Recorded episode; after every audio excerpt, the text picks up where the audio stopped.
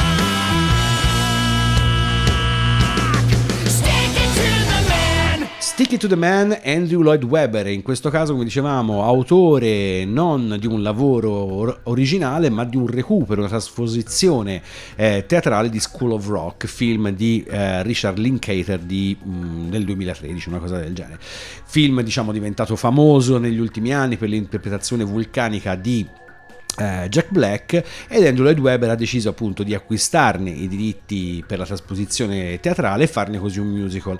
È un prodotto musicalmente, come dicevamo prima, che derazza un po' dalla produzione tipicamente weberiana, anche se, come per esempio in questo, in questo caso, eh, la cultura classica della quale Lloyd Webber è imbevuto comunque in qualche maniera traspare nonostante i chitarroni, anzi i chitarroni sono molto più cliché se vogliamo dei passaggi più da, di, da compositore classico. Su Andrew Lloyd Webber veramente potremmo stare qui a parlare giorni, l'accoppiata vincente con Tim Rice, eh, autore dei libretti, insomma stiamo parlando veramente di un grandissimo, ricchissimo e come dicevamo sicuramente uno che forse ha tanti problemi con la figura paterna, anche ammesso che ce l'abbia avuti in una qualche fase, in un qualche modo secondo me li ha riccamente superati. Però se come dicevamo questi sono i figli d'arte che hanno nella peggiore ipotesi pareggiato ma molto più facilmente superato i genitori, ora parliamo esattamente del contrario.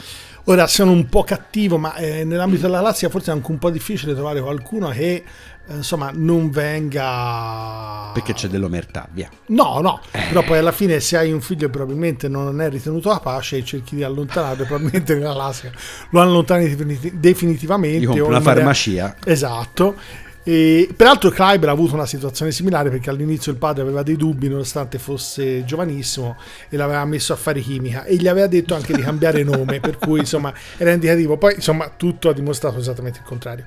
Nel caso di invece di eh, personaggi probabilmente potevano aver fatto non pari ma forse peggio e sono andato a cercare ho fatto un po' di fatica notevole però insomma sono andato a battere un po' su Joseph Strauss. In realtà la famiglia Strauss con il primo Johann il padre quello che poi alla fine è morto abbastanza giovane e che eh, ebbe due figli, l'altro Johann e Joseph, e il più famoso è quello Johann, il figlio, che poi in realtà ha scritto il Danubio Blu. In realtà poi il padre è quello famoso per la marcia dei Radeschi, entrambi i brani, compresi alcuni del fratello Joseph di cui parliamo adesso, eh, sono famosi e li trovate spessissimo in quello che è il celeberrimo insomma, concerto di, di inizio anno, visto che siamo lì a ridosso, ho pensato bene di passare da quelle parti.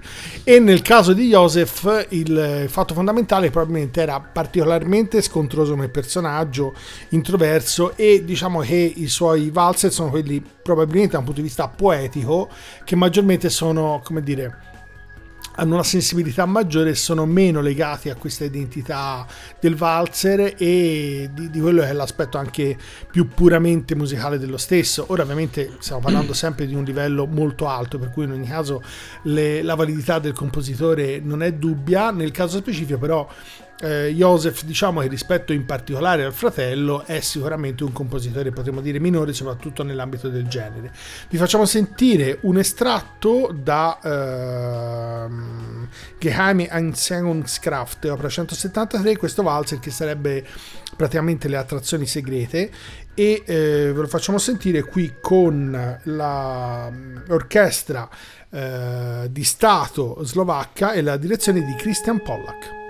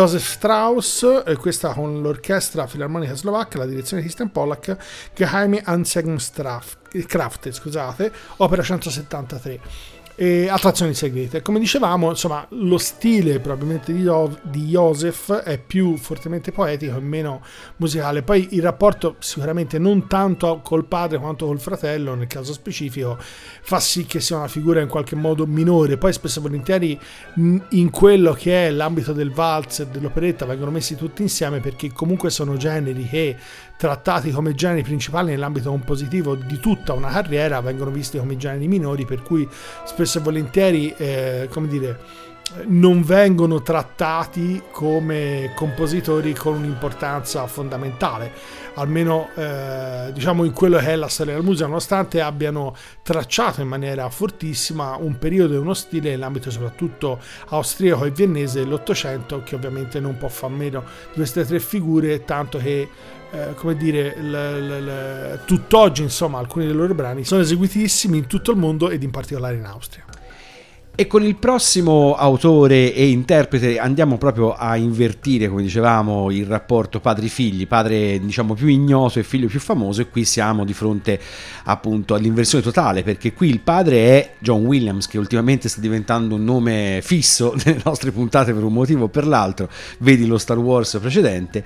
E, e invece il figlio Joseph Stanley Williams. In realtà se non siete veramente tanto addentro a certe cose del rock, del cosiddetto AOR, cioè dell'adult rock rock, eh, l'adult oriented rock, probabilmente il nome non vi dirà moltissimo. Joseph Stanley Williams è assorto alle eh, glorie della cronaca quando nel 1986 registra con i Toto, una delle band eh, più famose dell'ambito appunto rock lussuoso, Fahrenheit, l'album appunto del 1986, uno dei loro album minori tra virgolette, ma in un certo senso tutta la produzione dopo Toto 4 sostanzialmente è tutta minore per i Toto, stiamo parlando Toto 4 è l'album che contiene Africa, Rosanna, insomma i loro brani più famosi. E per i Toto, dopo la di partita, la, la, dopo che Bobby Kimball viene licenziato dalla band, si apre la questione cantante. Il primo sostituto di Kimball è eh, Fergie Fredrickson, che non era neanche malissimo, e poi appunto arriva Joseph Stanley Williams, che eh, effettivamente è un, un, ottimo professionista, ha un, nel suo carnet una serie di collaborazioni fra quella, fra fra le molte citiamo quella della voce di Simba adulto nel Re Leone, quindi insomma parliamo di un cantante in grado di ben, eh, di ben figurare, è un autore esattamente come il padre, è stato produttore, quindi insomma si tratta di un ottimo professionista, come è il minimo aspettarsi da un membro dei Toto, che come ben sapete è una band fondamentalmente formata da, eh, da grandi turnisti, sessionman, primo fra tutti Steve Lukather, i, famo- i fratelli Porcaro, eccetera. Quindi, insomma, in realtà però eh, la figura di Williams all'interno di Toto è sempre stata quella di il tizio che non canta- can- cantava simil Bobby Kimball, ma che non era Bobby Kimball sostanzialmente, quindi non ha mai riscosso particolare eh, né successo né visibilità. Il brano che ci andiamo ad ascoltare è tratto appunto da Fahrenheit, dicevamo, l'album del 1986, si intitola I'll Be Over You, è un classicone, forse l'ultimo grande classico dei Toto e quindi ce l'andiamo ad ascoltare. Some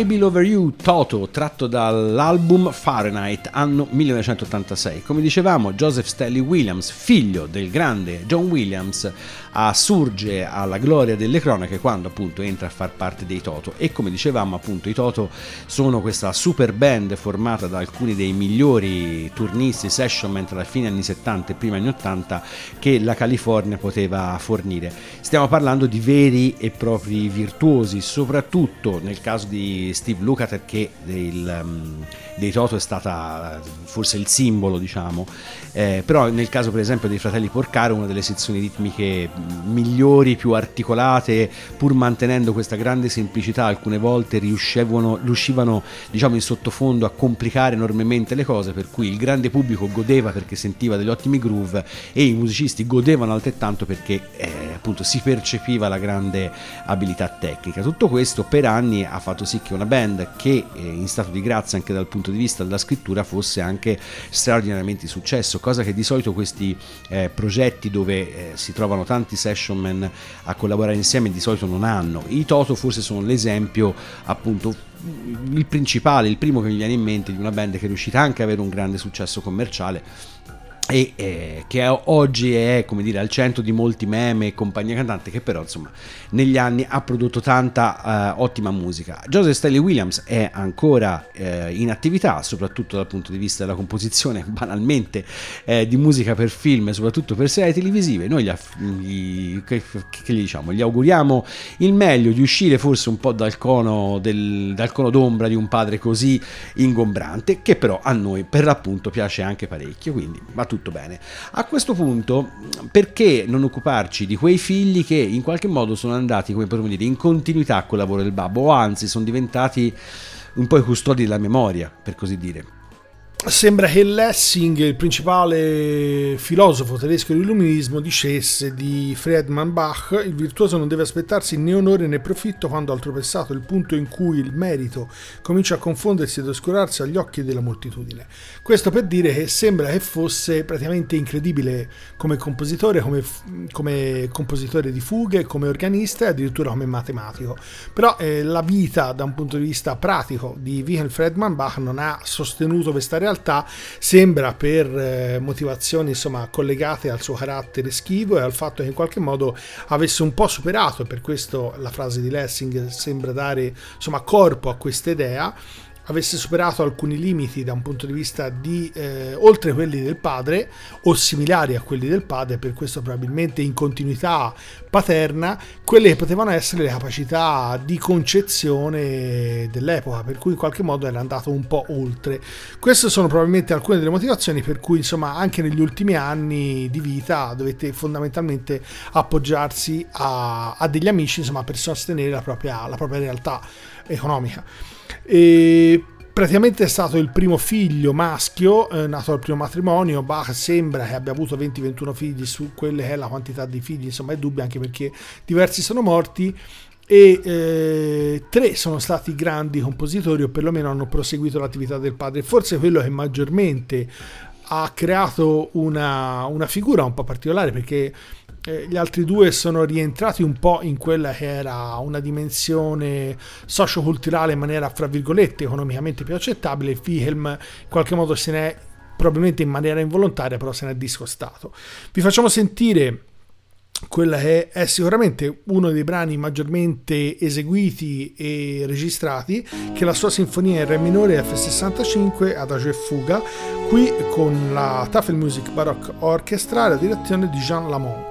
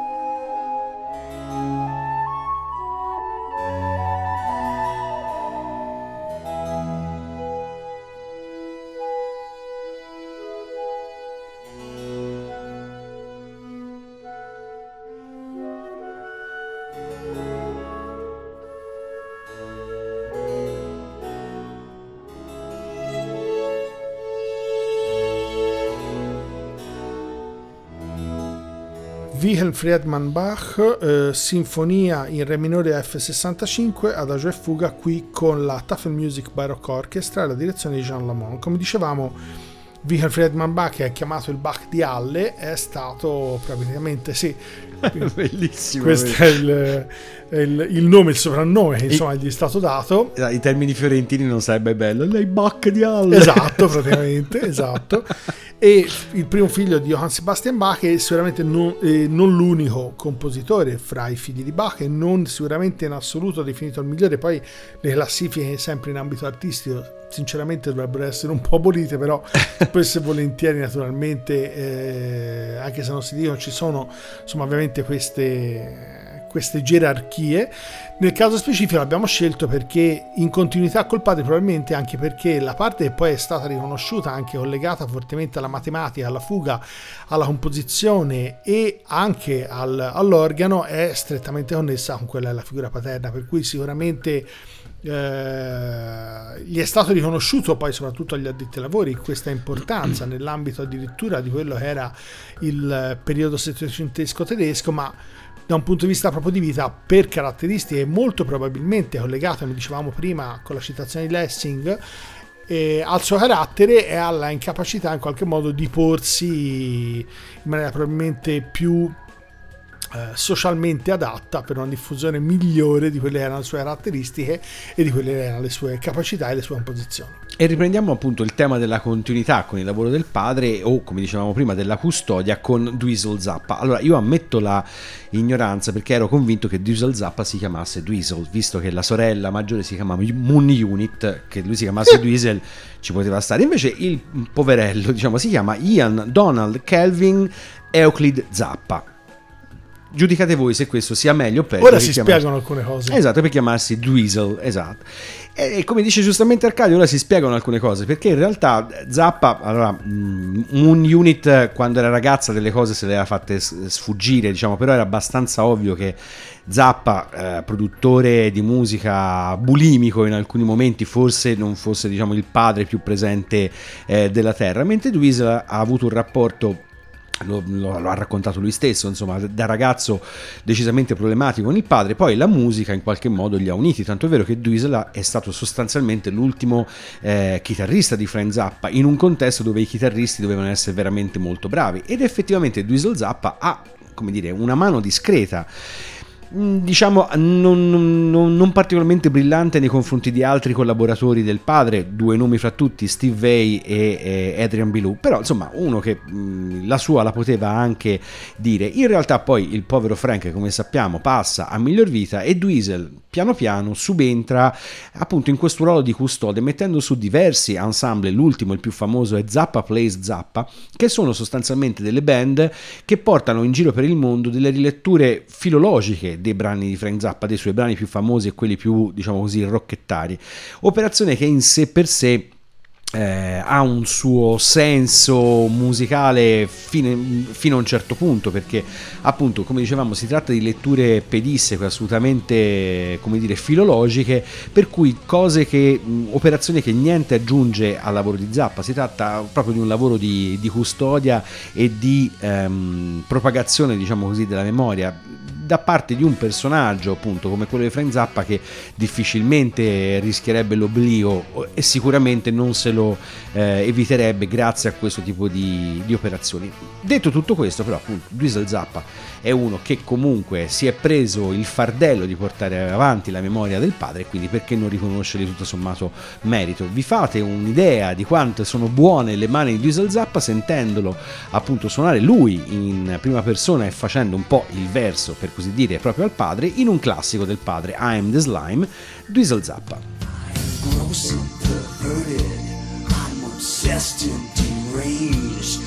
existed for years, but very little has changed. I'm the tool of the government and industry too, for I am destined to rule and regulate you. I may be vile and pernicious, but you can't look away. I'll make you think I'm delicious with the stuff that I say. I'm the best you can get. Have you guessed me yet? I'm the slime oozing out from your TV set. You will obey me while I lead you and eat the garbage that I feed you until the day that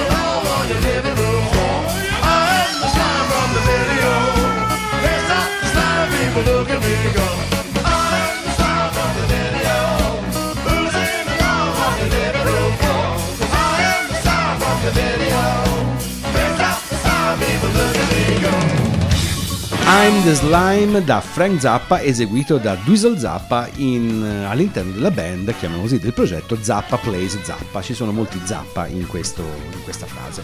Perché dicevamo appunto, Dweezil Zappa si è, come dire, arrogato e assegnato il compito di eh, portare avanti la memoria del lavoro del padre. Come dicevamo, una lettura filologica sostanzialmente della musica di Zappa, si rieseguono i classici nella loro versione in studio e nella loro versione dal vivo, cioè è proprio un lavoro da archivista da parte del giovane, perché è nato nel 69, quindi ancora un ragazzo del giovane Dusel Zappa che all'età di 17-18 anni ha cominciato appunto a militare nelle band eh, del padre. In realtà questa eh, associazione fra Dweezil e Frank ha sempre sollevato qualche sopracciglio. Prima citavamo due nomi, due chitarristi che, hanno- che avevano precedentemente lavorato con Zappa e Dweezil sembrava decisamente mh, più sottotono rispetto a questi, a questi nomi. Un po' di nepotismo, la possibilità di dare il figlio, diciamo, un'esposizione a un pubblico che difficilmente avrebbe potuto avere in altri frangenti, chi lo sa.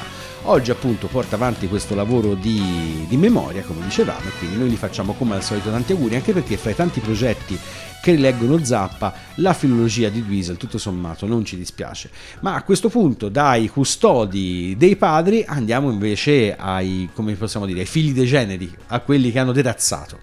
ripercorrere le stesse orme dei padri è spesso difficile, per cui cambiare settore o perlomeno rimane- rimanere nello stesso, ma andare eh, insomma eh, alla stanza accanto forse è meglio. Nel caso di Claudio Abbado c'è stato uno spostamento dal padre Michelangelo, famoso violinista italiano, docente eh, in conservatorio, che ha avuto praticamente eh, un- due figli, entrambi che sono occupati, hanno avuto una carriera fondamentale nell'ambito culturale e musicale, non solo italiano. E passiamo a Claudio Abbado, che è diventato grandissimo direttore d'orchestra e anche l'unico italiano che ha ricoperto poi il ruolo di direttore stabile Berliner Philharmoniker. Come dicevamo, spesso e volentieri probabilmente rimanere lo stesso esatto identico filone della figura paterna può creare non indifferenti problemi ma se uno riesce in qualche modo a crearsi una dimensione parallela sempre anche volendo nello stesso settore questo probabilmente ti permette insomma di avere di usufruire insomma di una serie di vantaggi che eh, l'ambito può in sé per sé creare senza probabilmente entrare esageratamente in conflitto con la figura paterna come nel caso probabilmente di molti altri. Claudio Abbado è stato probabilmente il direttore italiano più conosciuto nel mondo, c'è stata quella famosa diaspora che ha un po' spaccato la, la critica italiana, anche i gusti insomma, di tutti i musicofoni nell'ambito classico alla fine degli anni Ottanta, quando lascia la, la scala e viene, la direzione viene data a Riccardo Muti e poi insomma da lì a poco perché insomma, e pochi anni dopo diventa direttore stabile di Berliner. E è stata però una figura fondamentale che naturalmente da un punto di vista della direzione d'orchestra ha probabilmente vissuto uno degli ultimi eh, periodi che maggiormente hanno rappresentato, eh, come dire, una, una quasi eh, essenza di figure mitologiche nell'ambito della classica, per cui spesso e volentieri insomma, le figure a cui si poteva fare riferimento fino agli anni 90 non erano moltissime, erano alcune, oggi naturalmente il panorama è assolutamente molto più ampio. Nel caso di Abbado, le, quelle che sono insomma, le, le direzioni, le interpretazioni maggiormente conosciute sono moltissime, ha peraltro insomma, anche fondato alcuni eh, tipo il festival eh, Wein Modern di musica contemporanea a Vienna, per cui è insomma ha lavorato anche moltissimo con compositori contemporanei degli anni 70-80 fino agli anni 90 però abbiamo scelto qualcosa di assolutamente classico perché negli ultimi periodi probabilmente si era maggiormente interessato a divulgare la musica nell'ambito giovanile e insomma allargare insomma, tutta la sua attività cercando di creare più possibili orchestre giovanili e abbiamo scelto la Lacrimosa del Strata Requiem di Mozart con la direzione di Claudio Abbado e l'orchestra del Festival di Lucerna.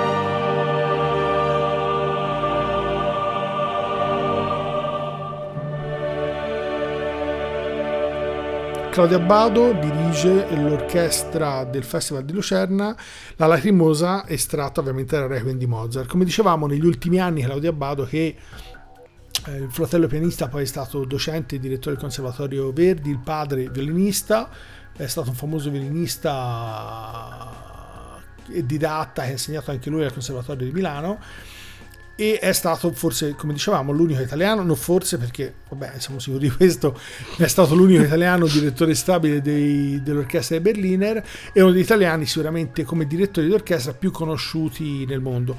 Come dicevamo, gli ultimi anni in particolare l'hanno visto occuparsi eh, principalmente insomma, di quella che fosse la, la, la, diffusione della musica classica nell'ambito dei giovani e la creazione di orchestre giovanili che vedessero ovviamente impegnato insomma, un, un, un pubblico, un rinnovo del pubblico e una, la massima diffusione possibile della musica classica con eh, quelle che erano ovviamente le, le nuove figure dei, dei giovani nell'ambito insomma, della stessa.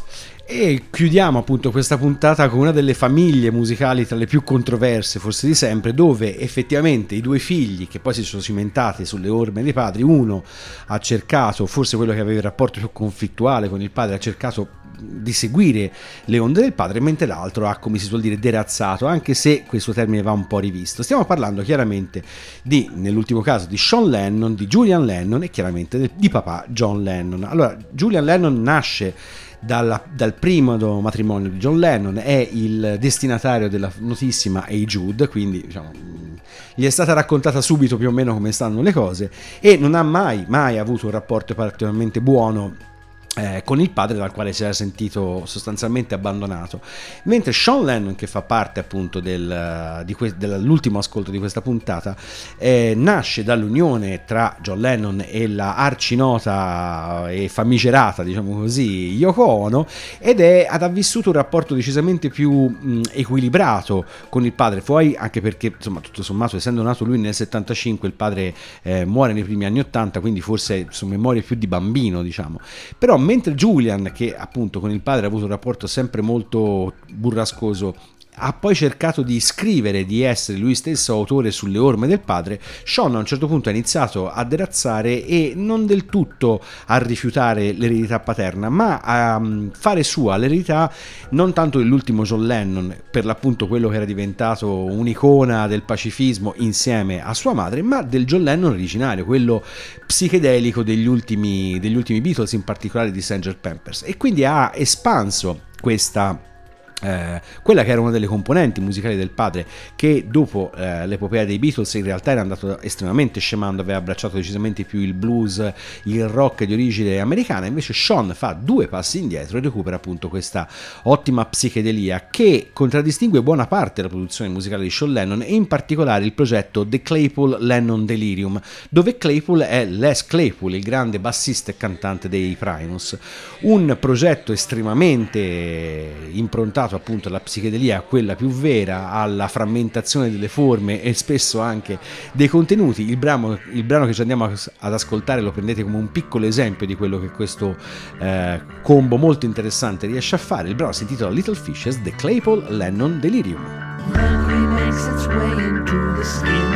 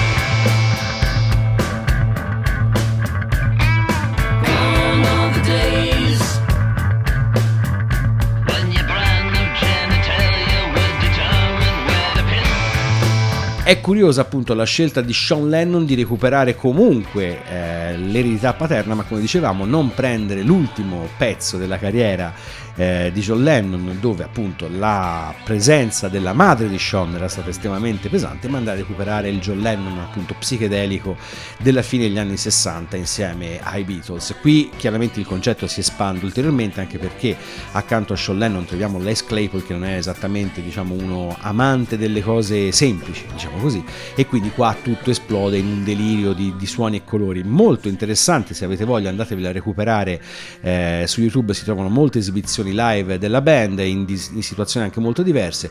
Sono delle mm, esibizioni decisamente godibili, un parecchio fra sopra le righe, però insomma decisamente interessanti. Quindi con questa puntata dedicata ai figli di perché non appellarci a un romanzo tutto sommato piuttosto recente che proprio nel rapporto fra figli e genitori trova eh, diciamo la sua colonna vertebrale. Il contributo come al solito ci è detto da Arcadio. Ora dormiva in silenzio, come se stesse fingendo. Il sonno di Alfred era una sinfonia di singulti, fischi e suoni strozzati, un'epopea della ronfata. Enid era un haiku. Restava immobile per ore e poi spalancava gli occhi, come se avesse premuto un interruttore. Talvolta nell'alba di Saint Jude, nel lungo minuto che la radiosveglia impiegava per sostituire una cifra, l'unica cosa che si muoveva nella casa era l'occhio di Enid. La mattina del concepimento di Chip, Alfred aveva soltanto creduto che Enid facesse finta di dormire, ma quando era stata concepita Denise, sette anni più tardi, Enid fingeva sul serio. Chiunque abbia letto le correzioni di Jonathan Franzen ha riconosciuto Alfred, Enid e i loro due primigeniti. Chip, Denise e Gary. Esatto. Eh, come appunto molto probabilmente sapete, tutte le correzioni è basato appunto sul tentativo dei figli di vivere le proprie vite come correzioni della vita dei genitori, per scop- poi scoprire che perlomeno uno dei due genitori, cioè Enid, la madre, eh, troverà a sua volta la forza per vivere quello che le resta della vita da vedova, diciamo, a sua volta come una correzione della vita precedente. Un romanzo molto bello, molto ben scritto da parte di uno scrittore che non ha certo bisogno di eh, tante presentazioni. A questo punto questa puntata chiude con un fuoco scoppiettante ed un sospetto che eh, vi inviteremo a, a, illuminarci perché secondo noi questo prezzo parla specificatamente di qualcuno non, non... sappiamo chi abbiamo esatto. qualche idea ma forse se avete voglia mandateci i vostri commenti. Esatto. Si tratta di Arcadio? Figli d'arte di Caparezza. Esatto. Secondo noi lì c'è un nome e un cognome dietro a questo testo che non è Vi quello possiamo di Caparezza. dire che è italiano Possiamo dire che è italiano? Non lo so, possiamo dire Secondo che... me sì, è italiano. esatto, possiamo dire che è genovese anche. Te c'è No, eh, Te c'è- Allora, Attenzione, eh, qui no. c'è materiale per il nostro ufficio legale.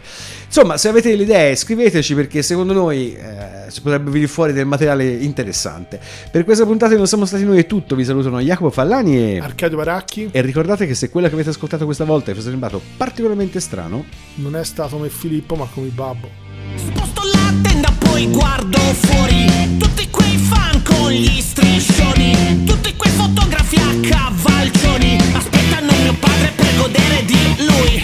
Io sono figlio di un cantautore. Che sembra felice e poi cambia umore. In un anno l'avrò visto un paio d'ore.